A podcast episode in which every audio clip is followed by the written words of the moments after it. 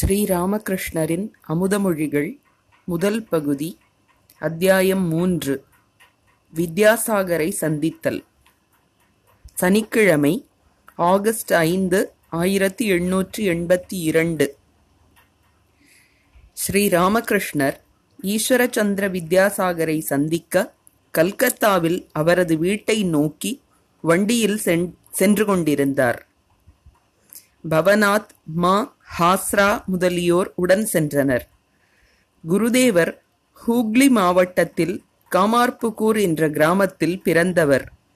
அதன் அருகே உள்ள வீர் சிங் என்னும் கிராமத்தில்தான் வித்யாசாகர் பிறந்தார். குருதேவர் இளமையிலேயே வித்யாசாகரின் கருணை உள்ளத்தை பற்றி கேள்விப்பட்டிருந்தார். தட்சிணேஸ்வர கோவிலுக்கு வந்த பிறகு அவருடைய பல்வேறு சிறந்த குணங்களையும் தான தர்ம செயல்களையும் அதிகமாக கேள்விப்பட்டு அவரை காண வேண்டும் என்று பல நாட்களாக பெரிதும் ஆவல் கொண்டிருந்தார். மா வித்யாசாகரின் பள்ளியில் ஆசிரியராக வேலை பார்க்கிறார் என்று அறிந்ததும் வித்யாசாகரிடம் என்னை அழைத்துச் செல்கிறாயா? அவரை காண எனக்கு பெரிதும் ஆவலாக இருக்கிறது என்று குருதேவர் கேட்டார். வித்யாசாகரிடம் மா இதை தெரிவித்தபோது அவர் மிகுந்த மகிழ்ச்சியோடு ஸ்ரீராமகிருஷ்ணரை சந்திக்க இசைந்தார். ஒரு சனிக்கிழமை மாலை நான்கு மணி அளவில் ஸ்ரீராமகிருஷ்ணரை காண ஏற்பாடு செய்யும்படி கூறினார். பிறகு மாவிடம் ஒரே ஒரு விஷயம் எப்படிப்பட்ட பரமஹம்சர் அவர்? காவி உடை அணிந்தவரா? என்று கேட்டார். அதற்கு மா அப்படியொன்றும் இல்லை. அவர் ஓர் அற்புத மனிதர். சிவப்புக்கரை வேட்டி சட்டை பாலிஷ் போட்ட செருப்பு எல்லாம் அணிகிறார். ராணி ராசமணியின் காளி கோவிலில் ஓர் அறையில் வசித்து வருகிறார். அந்த அறையில் கட்டில் உண்டு பாய் உண்டு அதன் மேல் மெத்தை உள்ளது கொசுவலையும் உள்ளது. மெத்தையில் அவர் தூங்குகிறார். புற அடையாளங்கள் எதுவும் இல்லை. ஆனால் கடவுளைத் தவிர அவருக்கு வேறு எதுவும் தெரியாது. இரவும் பகலும் இறை நினைவிலேயே வாழ்கிறார் என்றார். தட்சிணேஸ்வர காளி கோவிலில் இருந்து புறப்பட்ட வண்டி பாலத்தை கடந்து ஷியாம்பசார் வழியாக ஆமர்ஷட் ஆமர்ஷ்ட் வீதியை அடைந்தது. பாதுர் பகானை நெருங்கிக் கொண்டிருக்கிறோம் என்று பக்தர்கள் கூறினார்கள். குருதேவர் ஒரு சிறுவனைப் போல் களிப்புடன் பேசிக்கொண்டே வந்தார். ஆமர்ட் வீதி வந்ததும் திடீரென்று அவரது நிலையில் மாற்றம் ஏற்பட்டது. அவர் பரவச நிலையில் மூழ்கத் தொடங்கினார். வண்டி ராஜாராம் மோகன் ராயின் மாளிகை வழியாகச் சென்று கொண்டிருந்தது. மா குருதேவரின் பரவச நிலையை கவனிக்காமல் பரபரப்போடு இதுதான் ராம்மோகன் ராயின் வீடு என்றார். குருதேவருக்கு அது பிடிக்கவில்லை. இது போன்ற பேச்சுக்கள் இப்போது பிடிக்கவில்லை என்றார். அவர் பரவச நிலையில் ஆழ்ந்தார். வித்யாசாகரின் வீட்டு வாசலில் வண்டி சென்று நின்றது. மேலை நாட்டு முறையில் கட்டப்பட்ட மாடி வீடு அது. பரந்த மைதானம் நாற்புறமும் சுவர் நடுவில் வீடு. வீட்டின் மேற்கு ஓரத்தில் கீழறையில் முக்கிய வாசலும் படிகளும் இருந்தன. வாசலின் தெற்கு பக்கம் படி. மேற்கு மதில் சுவருக்கும் வீட்டிற்கும் இடையில் அங்கங்கே அழகிய பூமரங்கள். படிக்கட்டுகளின் வழியாக மாடியை அடையலாம். மாடியில் வித்யாசாகரின் அறை இருந்தது. படிக்கட்டு வழியாக ஏறிச் சென்றால் வடக்கில் ஓர் அறை அதன் கிழக்கில் ஒரு ஹால். ஹாலின் தென்கிழக்கே இருப்பது வித்யாசாகரின் படுக்கை அறை. அதன் தெற்கு அறையிலும் வேறு ஓரிரு அறைகளிலும் பல அரிய நூல்கள் வைக்கப்பட்டிருந்தன. சுவரின் அருகிலுள்ள அலமாரிகளில் நூல்கள் அழகாக அடுக்கி வைக்கப்பட்டிருந்தன. ஹாலின் கிழக்கு மூலையில் மேஜையும் நாற்காலியும் போடப்பட்டிருந்தன. வித்யாசாகர் இந்த இடத்தில் மேற்கு பார்த்தபடி அமர்ந்து வேலைகளில் ஈடுபடுவார். அவரை பார்க்க வருபவர்கள் மேஜையைச் சுற்றியுள்ள நாற்காலிகளில் அமர்வார்கள். பேப்பர் பேனா மை மை ஒற்றும் பேப்பர் கடிதங்கள் கணக்கு புத்தகங்கள் முதலியவை மேஜை மீது இருந்தன. வித்யாசாகர் எழுதிய ஓரிரு பாடப்புத்தகங்களும் அங்கே இருந்தன. இந்த நாற்காலிக்கு தெற்கிலுள்ள அறையில் கட்டிலும் படுக்கையும் உள்ளது. அவர் அதில் தூங்குவார். மேஜையின் மீது பல கடிதங்கள் வைக்கப்பட்டிருந்தன. அவற்றில் என்ன எழுதப்பட்டிருக்கும்? ஒருவேளை ஒரு விதவை இப்படி எழுதியிருக்கலாம். என் கைக்குழந்தை அனாதையாக இருக்கிறது. காப்பாற்ற யாரும் இல்லை. நீங்கள்தான் எனக்கு கதி. மற்றொரு கடிதம். தாங்கள் கோடை விடுமுறையில் போய்விட்டீர்கள். எனவே எங்களுக்கு வரவேண்டிய மாத உதவித்தொகை உரிய வேளையில் கிடைக்கவில்லை. மிகவும் துன்பப்படுகிறோம். மற்றோர் ஏழை எழுதியிருக்கலாம். உங்கள் பள்ளிக்கூடத்தில் இலவசமாக என்னை சேர்த்து கொண்டார்கள். ஆனால் புத்தகம் வாங்க வழி இல்லை. என்னுடைய குடும்பம் பசியால் வாடுகிறது. அருள் கூர்ந்து ஒரு வேலை தர வேண்டும். இப்படி ஒரு கடிதம். வித்யாசாகருடைய பள்ளியில் வேலை பார்க்கும் ஆசிரியர் எழுதியிருக்கலாம். என் சகோதரி விதவையாகிவிட்டாள். அவளையும் இப்போது நான் காப்பாற்ற வேண்டியிருக்கிறது. இப்போதைய சம்பளம் போதவில்லை. இன்னொரு கடிதம் ஒருவேளை மேலை நாட்டிலிருந்து வந்திருக்கலாம். நான் இங்கே மிகுந்த துன்பத்திற்குள்ளாகி இருக்கிறேன். நீங்கள் ஏழைகளின் நண்பர் அல்லவா? கொஞ்சம் பணம் அனுப்பி என்னை இப்போதைய துன்பத்தில் இருந்து விடுவிக்க வேண்டும். இன்னும் ஒருவர். இன்ன தேதியில் எங்கள் வழக்கு விசாரணைக்கு வருகிறது. அன்று தாங்கள் வந்து எங்கள் வழக்கை தீர்த்து வைக்க வேண்டும் என்று எழுதியிருக்கலாம். குருதேவர் சட்டை அணிந்திருந்தார். சிவப்பு கரையிட்ட வேட்டியின் ஒரு நுனியை அங்கவஸ்திரம் போல் தோளின் மீது போட்டிருந்தார். காலில் பாலிஷ் செய்த ப- பளபளப்பான செருப்புக்கள் குருதேவர் வண்டியில் இருந்து இறங்கினார். மா வழிகாட்டியபடி மைதானத்தின் வழியாகச் சென்றார். முற்றத்தில் பல்வேறு பூச்செடிகள் அவற்றின் ஊடே நடந்து வரும்போது குருதேவர் தன் சட்டை பட்டனில் கை வைத்து மாவிடம் பட்டன் இடாமல் சட்டை திறந்திருக்கிறதே அதில் தவறு ஒன்றும் இல்லையே என்று ஒரு குழந்தையைப் போல் கேட்டார். அது பற்றி நீங்கள் கவலைப்பட வேண்டியதில்லை. உங்களுக்கு எதனாலும் பிரச்சனை வராது. நீங்கள் பட்டன் போட வேண்டிய அவசியமில்லை என்று மா பதில் கூறினார். இதை கேட்டதும் ஒரு குழந்தையைப் போல் நிம்மதியடைந்தார் குருதேவர். பக்தர்களுடன் படிகளில் ஏறி முதல் அறையில் ஏறும்போது வடக்கு திசையில் முதல் அறை குருதேவர் நுழைந்தார். அறையின் வடக்கு பக்கத்தில் தெற்கே பார்த்த வண்ணம் வித்யாசாகர் அமர்ந்திருந்தார். எதிரே நீண்ட பெரிய மேஜை அதைச் சுற்றிலும் சில நாற்காலிகள் அடுத்து ஒரு சாய்வு பெஞ்ச். வித்யாசாகருடன் சில நண்பர்கள் இருந்தனர். அவர்களோடு வித்யாசாகர் பேசிக் கொண்டிருந்தார் குருதேவர் உள்ளே நுழைந்ததும் வித்யாசாகர் எழுந்து நின்று வரவேற்றார். குருதேவர் மேஜையின் கிழக்கு பக்கத்தில் மேற்கு முகமாக நின்றார்.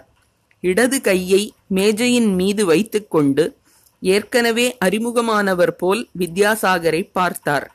பரவச நிலையில் புன்முறுவல் பூத்தார். வித்யாசாகருக்கு அறுபத்தி ரெண்டு அறுபத்து மூன்று வயது இருக்கும். குருதேவரை விட பதினாறு பதினேழு வயது மூத்தவர். கைத்தறி வேட்டியும் மெல்லிய கம்பளிச் சட்டையும் அணிந்திருந்தார். காலில் செருப்பு. ஒரிசா மக்களைப் போல் முடிவெட்டி இருந்தார் புதிதாக கட்டப்பட்ட பல்வரிசைகள் பேசும்போது பளிச்சிட்டன.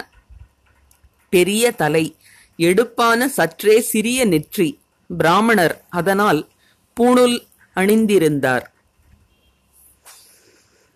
வித்யாசாகர் பல அரிய குணங்கள் படைத்தவர். முதலில் கல்வியில் ஆர்வம். மாவிடம் ஒரு நாள் அவர் நிறைய படிக்க வேண்டும் என்று எனக்கு மிகவும் ஆவல் இருந்தது. ஆனால் என்ன செய்வது? குடும்ப வாழ்க்கையில் சிக்கியதில் எதுவுமே நிறைவேறவில்லை என்று கண்ணீருடன் கூறினார். இரண்டாவது உயிர்களிடம் அவர் காட்டிய தயை. வித்யாசாகர் தயாசாகர்தான் கருணை கடல். கன்றுக்கு தாய்ப்பசுவின் பால் கிடைப்பதில்லை என்பதன் காரணமாக பல வருடங்களாக அவர் பால் குடிப்பதையே நிறுத்தியிருந்தார். பின்னாளில் மிகவும் நோயுற்றிருந்த போது வேறு வழியில்லாமல் மீண்டும் பால் பருகத் தொடங்கினார். குதிரை வண்டியில் பயணிக்க மாட்டார். ஏனெனில் குதிரைகளால் தங்கள் கஷ்டத்தை பிறருக்கு தெரிவிக்க முடியாது அல்லவா? ஒரு சமயம் சுமை தூக்கும் தொழிலாளி ஒருவன் காலரா கண்டு வாந்தியும் பேதியுமாக நடைபாதையில் விழுந்து கிடந்தான். அவனது சுமையும் அருகில் கிடந்தது. இதை கண்ட வித்யாசாகர் அவனை தன் தோளில் தூக்கி வீட்டிற்கு கொண்டு வந்து பராமரித்தார். மூன்றாவதாக சுதந்திரமான போக்கு. சம்ஸ்கிருத கல்லூரியில் அவர் முதல்வராக இருந்தார். ஆட்சியாளர்களோடு கருத்து வேறுபாடு ஏற்பட்ட போது பதவியையே துறந்து விட்டார். நான்காவதாக பிறர் கேட்காமலேயே அவர்களின் துன்பம் அறிந்து உதவுதல். ஓர் ஆசிரியரிடம் அன்பு காட்டி வந்தார் அவர். அந்த ஆசிரியரின் மகளுக்கு திருமணம் நடந்தது. தாமே நேரில் சென்று புடவையொன்றை பரிசாக அளித்தார். ஐந்தாவதாக தாயிடம் கொண்ட மதிப்பும் மன வலிமையும் ஒருமுறை அவரது தாயார் அவரிடம் ஈஸ்வர் நீ இந்த திருமணத்திற்கு சகோதரரின் திருமணம் வரவில்லை என்றால் நான் மிகவும் வருந்துவேன் என்று கூறினார். வித்யாசாகர் கல்கத்தாவிலிருந்து புறப்பட்டார். நடந்துதான் சென்றார். வழியில் தாமோதர் என்ற ஆற்றை கடக்க வேண்டியிருந்தது.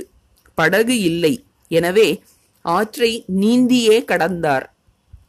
அந்த ஈரத் துணியுடனேயே தாயின் முன் சென்று அம்மா இதோ வந்துவிட்டேன் என்றார். குருதேவர் பரவச நிலையில் மூழ்கத் தொடங்கினார். சிறிது நேரம் அதே நிலையில் அப்படியே நின்றார். பரவச நிலையை கட்டுப்படுத்துவதற்காக அவ்வப்போது தண்ணீர் குடிக்க வேண்டும் என்று கூறிக்கொண்டிருந்தார். மெல்ல மெல்ல வீட்டிலுள்ள பிள்ளைகளும் உறவினர்களும் நண்பர்களும் வரத் தொடங்கினர். குருதேவர் பரவச நிலையில் பெஞ்சின் மீது அமர்ந்தார். படிப்பிற்காக பண உதவி கேட்டு வித்யாசாகரிடம் வந்திருந்த பதினாறு பதினேழு வயதுள்ள இளைஞன் ஒருவனும் அந்த பெஞ்சின் ஒரு பக்கத்தில் அமர்ந்திருந்தான். குருதேவர் ஒரு ரிஷியின் அகநோக்கு உடையவர்.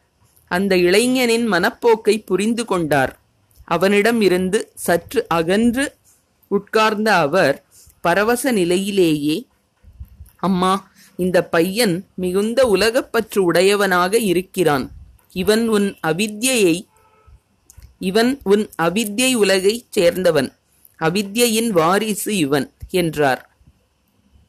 பிரம்ம வித்யை அடைவதற்கான துடிப்பில்லாத வெறும் பணம் சம்பாதிப்பதற்காக மட்டும் படிக்கின்ற ஒருவனது வாழ்க்கை வீண்தான் இதைத்தான் இங்கு குருதேவர் குறிப்பிடுகிறாரோ? வித்யாசாகர் சற்று படபடப்புடன் ஒருவரிடம் தண்ணீர் கொண்டு வருமாறு கூறினார். பிறகு மாவிடம் ஏதாவது கொண்டு வந்தால் இவர் உண்பாரா? என்று கேட்டார். உண்பார் கொண்டு வாருங்கள் என்றார் மா. உடனே வித்யாசாகரே ஆர்வத்தோடு உள்ளே சென்று சிறிது இனிப்பு இனிப்புகளை கொண்டு வந்து வைத்துவிட்டு இவை பர்த்வானிலிருந்து வந்தவை என்றார். குருதேவர் உண்பதற்காக சிறிது கொடுக்கப்பட்டது. பவனாத்திற்கும் ஹாஸ்ராவிற்கும் சிறிது கிடைத்தது. மாவிற்கு கொடுத்தபோது வித்யாசாகர் அவன் இந்த வீட்டு பிள்ளை அவனை கணக்கில் சேர்க்க வேண்டாம் என்றார். குருதேவர் வித்யாசாகரிடம் பக்தனான ஓர் இளைஞனைப் பற்றி கூறினார்.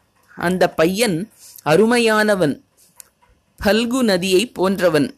மேல் பகுதி மணல் மூடிக்கிடக்கிறது சிறிது தோண்டினால் போதும். தண்ணீர் ஓடுவதை காணலாம். இனிப்பை உண்ட பிறகு குருதேவர் புன்னகையோடு வித்யாசாகரிடம் பேசத் தொடங்கினார். இதற்குள் வீடு முழுவதும் மக்கள் கூட்டம் நிரம்பியது. சிலர் அமர்ந்திருந்தனர் சிலர் நின்றனர். ஸ்ரீராமகிருஷ்ணர் இன்று கடலில் வந்து சேர்ந்திருக்கிறேன்.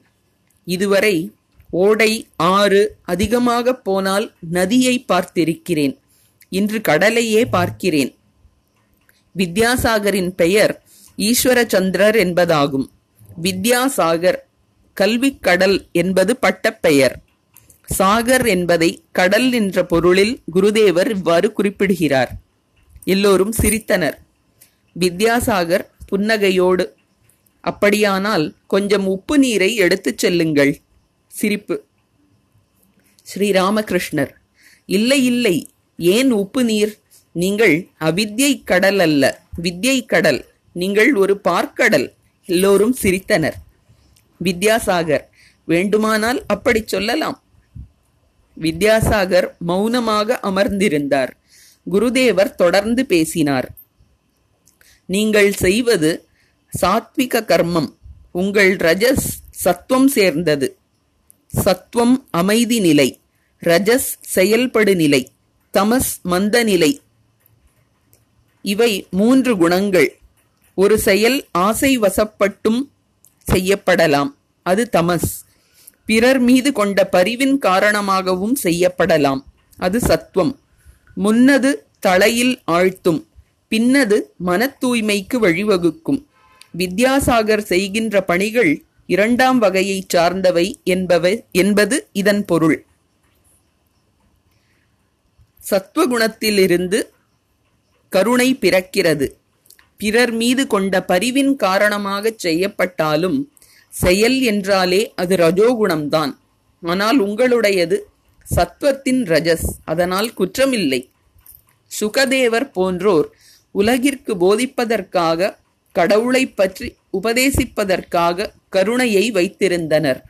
நீங்கள் உணவும் கல்வியும் தருகிறீர்கள். அதுவும் நல்லதுதான்.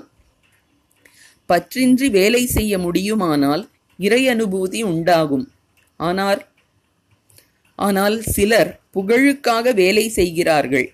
சிலர் புண்ணியம் சம்பாதிப்பதற்காக செய்கிறார்கள். இவை பற்றின்றி செய்ய செய்யப்படுபவை அல்ல.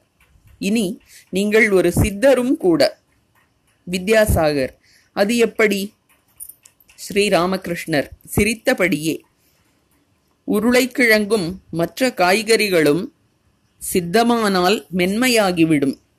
சித்த என்பதற்கு வெந்து மிருதுவானது என்றும் அறிவினால் பக்குவம் பெற்றது என்றும் இரண்டு பொருள்கள் வங்கமொழியில் உண்டு. நீங்களோ மிகவும் மென்மையானவர். எவ்வளவு கருணை மிக்கவர் நீங்கள்? சிரிப்பு. வித்யாசாகர் சிரித்துக்கொண்டே. ஆனால் உளுந்து மாவு உருண்டையை வேக வைத்தால் அது கெட்டியாகி விடுகிறதே. எல்லோரும் சிரித்தனர். ஸ்ரீராமகிருஷ்ணர் நீங்கள் அத்தகையவர் அல்ல. வெற்று பண்டிதர்கள் அரைவேக்காட்டு விஷயங்களை படிக்கிறார்கள். அவர்கள் இங்குமில்லை அங்குமில்லை. கழுகுகள் மிக உயரத்தில் பறக்கின்றன. ஆனால் அவைகளின் பார்வை சவக்குழியில். வெறும் பண்டிதர்கள் இருக்கிறார்களே அவர்கள் பெயருக்குத்தான் பண்டிதர்கள். ஆனால் காமினி காஞ்சனத்தில் மூழ்கிக் கிடக்கிறார்கள். கழுகை போல் அழுகிய பிணக்குழியை நாடுகிறார்கள். உலகத்தின் அவித்யை பகுதியை பற்றி பிடித்திருக்கிறார்கள் இவர்கள். தயை பக்தி வைராக்கியம் போன்றவை வித்யையின் மகிமைகள். வித்யாசாகர் மௌனமாக கேட்டுக்கொண்டிருந்தார். எல்லோரும் ஒரே நோக்குடன் குருதேவர் என்னும் அந்த ஆனந்த மூர்த்தியை பார்த்து கொண்டிருந்தனர். அவருடைய அமுதமொழிகளை கேட்டுக்கொண்டிருந்தனர் வித்யாசாகர் பெரிய பண்டிதர் சம்ஸ்கிருத கல்லூரியில் படித்த காலத்தில் வகுப்பில் முதல் மாணவராக திகழ்ந்தவர். ஒவ்வொரு தேர்விலும் பல தங்கப் பதக்கங்களும் சான்றிதழ்களும் பெற்றவர். படிப்படியாக சம்ஸ்கிருத கல்லூரியின் தலைமை ஆசிரியராக உயர்ந்தவர். அவருக்கு சம்ஸ்கிருத இலக்கணத்திலும் காவியத்திலும் நல்ல பயிற்சி இருந்தது. சுயமுயற்சியினால் ஆங்கிலமும் கற்றிருந்தார். வித்யாசாகர் பிறருக்கு மத விஷயமாக அறிவுரைகள் வழங்குவதில்லை. தரிசனங்கள் போன்றவற்றை படித்திருக்கிறார். ஒருமுறை மா அவரிடம் ஹிந்து மத தரிசனங்களைப் பற்றி உங்கள் கருத்து என்ன? என்று கேட்டார். அதற்கு அவர் அவை எதை விளக்க முயல்கின்றனவோ அதில் வெற்றி பெறவில்லை என்றுதான் எனக்கு தோன்றுகிறது என்று கூறினார். மற்ற ஹிந்துக்களைப் போலவே ஸ்ராத்தம் போன்ற எல்லா சடங்குகளையும் சம்பிரதாயங்களையும் செய்தார். பூணுல் அணிந்திருந்தார். வங்கமொழியில் எழுதும் கடிதங்களில் ஸ்ரீ ஸ்ரீ ஹரி சரணம் என்று முதலில் எழுதி இறைவனை வணங்கியே கடிதத்தை ஆரம்பிப்பார். வேறொரு சமயம் கடவுளைப் பற்றி அவருடைய கருத்து என்ன என்று மா கேட்டபோது வித்யாசாகர் கடவுளை அறிவது என்பது இயலாத காரியம். அப்படியானால் செய்ய வேண்டியது என்ன? நாம் எதை செய்தால் எல்லோரும் நம்மை பின்பற்றி அதன் மூலம் இந்த உலகமே ஸ்வர்க்கமாகுமோ?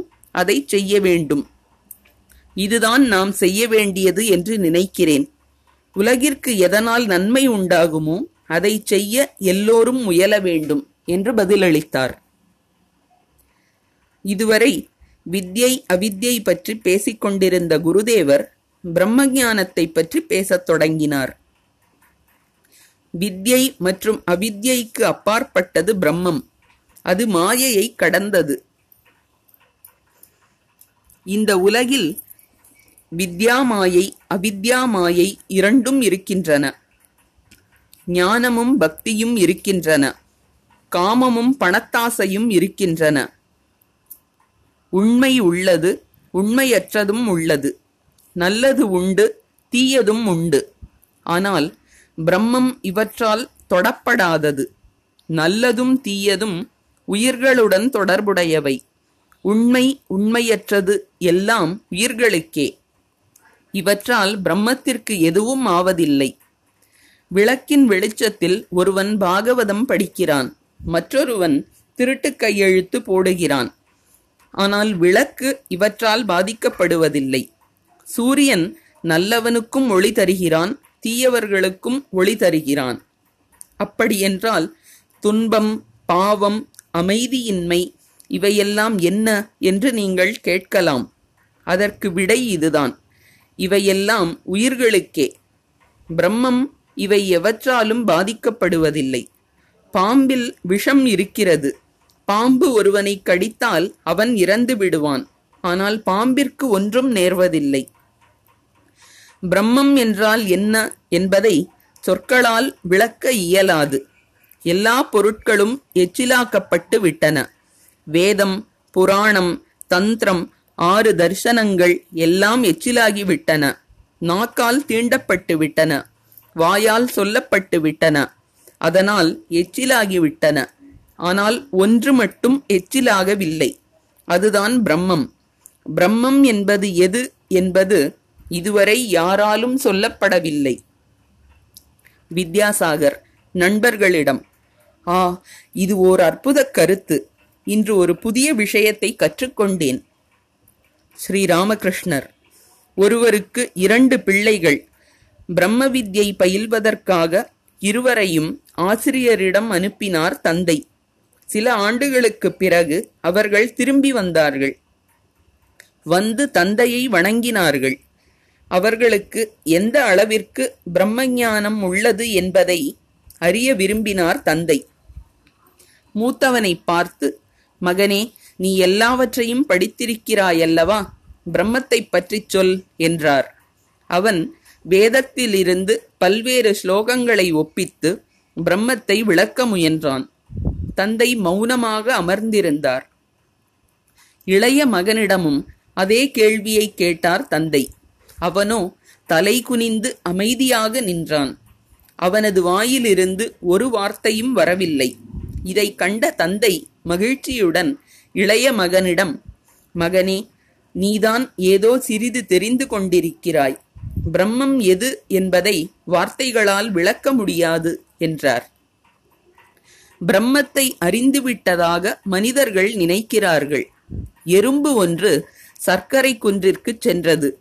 ஒரே ஒரு பொடி அதன் வயிற்றை நிரப்பிவிட்டது. மற்றொரு பொடியை வாயில் எடுத்துக்கொண்டு வீட்டை நோக்கி திரும்பியது. போகும்போது அது தனக்குள்ளே அடுத்த முறை வந்து சர்க்கரை குன்றையே தூக்கிச் செல்வேன் என்று எண்ணிக்கொண்டது. சாதாரண மனிதர்கள் இப்படியெல்லாம் தான் நினைக்கின்றனர். பிரம்மம் வாக்கிற்கும் மனத்திற்கும் அப்பாற்பட்டது என்பதை அவர்கள் அறிவதில்லை. யாராக இருந்தாலும் எவ்வளவு பெரியவனாக இருந்தாலும் பிரம்மத்தை பற்றி அவன் என்னதான் அறிந்து விடுவான்? சுகதேவர் போன்றோர் சற்று பெரிய எறும்புகள் மிஞ்சி போனால் எட்டு பத்து பொடிகளைத்தான் கொண்டு வந்திருப்பார்கள். அவ்வளவுதான். ஆனால் வேதங்களிலும் புராணங்களிலும் கூறப்பட்டுள்ளதே அது எப்படி தெரியுமா? ஒருவன் கடலை பார்த்துவிட்டு வந்தான். அவனிடம் ஒருவன் கடல் எப்படி இருந்தது? என்று கேட்கிறான். மற்றவன் வாயை ஆவென்று திறந்து ஆ அதை என்னவென்று சொல்வேன்? அப்பப்பா எவ்வளவு பெரிய அலைகள்! எப்பேற்பட்ட பயங்கர ஓசை என்று சொல்வான். பிரம்மத்தை பற்றி சொல்லப்பட்டிருப்பது இப்படித்தான். அவர் ஆனந்தமயமானவர் சச்சிதானந்த வடிவினர் என்று வேதங்கள் கூறுகின்றன.